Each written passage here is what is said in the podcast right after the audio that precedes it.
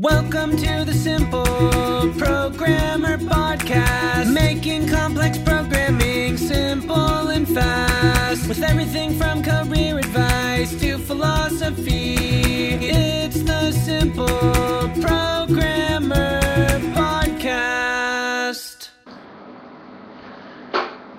Hey everyone, this is John Sonmez from SimpleProgrammer.com, and I just wanted to welcome you to this new thing I'm going to try out, which is to do some YouTube videos. I've been finding that I get a lot of different questions and emails from either readers of my SimpleProgrammer.com blog or viewers of my Pluralsight courses, or just in general about career advice and things of that nature. So I'm going to try to address some of those things here and then also just to talk about some of the things that I don't really have time to write a blog post on or that might not fill up a blog post or that will just sound a little bit better having a more personal touch. So the thing that I really wanted to address first, the most common thing that I'll frequently get asked about is how to get started with something. And I've gotten a lot of emails lately with people asking, how do I get started writing an application? Maybe learning Android or iOS. And I have a lot of experience in getting started on a lot of different platforms and new technologies as I'm always coming up with a new Pluralsight course on a lot of stuff that perhaps I haven't even done before, where I'm learning that and ramping up really quickly. So I've got a lot of thoughts here that I've kind of developed over time as I've experienced it myself, this process of going through and figuring out how is the best way to learn something quickly and really just get started. And really, I think the best thing to do to get started is to first pick a very small project. And what I mean by this is something that you can do perhaps in a week or two weeks' time.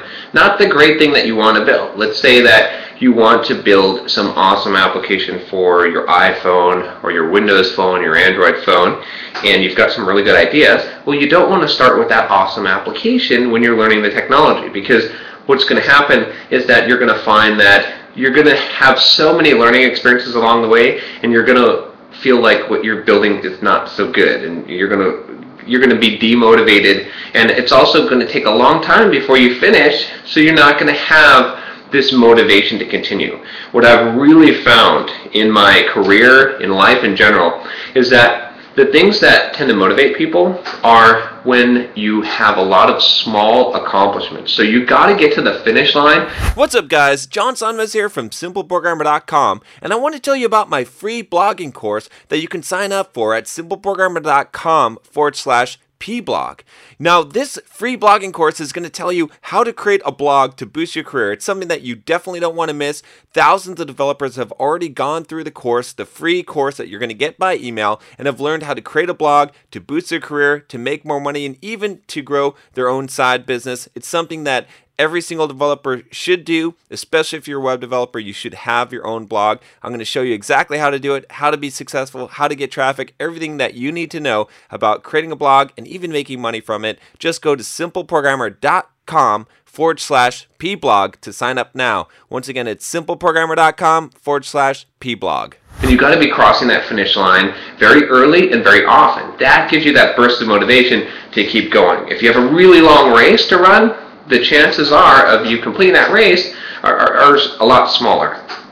So what I like to recommend is that you just start off, pick a small project, maybe make a list of a whole bunch of different things that you might try, and then pick from that list. Say, hey, okay, I'm going to build this simple application that takes a picture. And hey, that's maybe that's a really small application, but that's fine. And then all you have to do once you have that is break that down into a small set of features. The key to being successful is to make things smaller and smaller until it gets to the point where it's so easy for you to figure it out. Even if you've never used a platform before, you can figure out probably something really small like, hey, how do I make the camera work on an iPhone? Well, if you Google that, I'm sure you'll find the answer and you can put that into your code. You can even just copy that code and figure out how that works. So if you can take your application, your small project, and you can sketch it out, break it into very small pieces. Let's say that we're making that photo taking application. Well, the first thing that you need is a screen that has a button that says take a picture. So, okay, that's that's step one. We're going to need that. Then we know that when you click that button, you're probably going to want to open up the camera. Okay, and then when you get an image from the camera that's been taken, you want to display that image on the screen. So you've basically got three projects or three sub-projects in there, and each one of those can be break, broken down further. So let's say that you are starting off with that first screen that you want to create that has a button on it. Well, you need to know how to create a screen. So, okay, so that might be where I would start my actual learning of that platform is just to say, how do I figure out how to just create a screen? And that you're probably going to find the answer to in a very basic tutorial. Then how do I put a button on the screen? How do I make it so that when I click a button, it does something? So it's really not that difficult if you can break things down. What I find is that a lot of people get very overwhelmed because they want to either try to build something too big or they're not thinking about things as small, simple steps.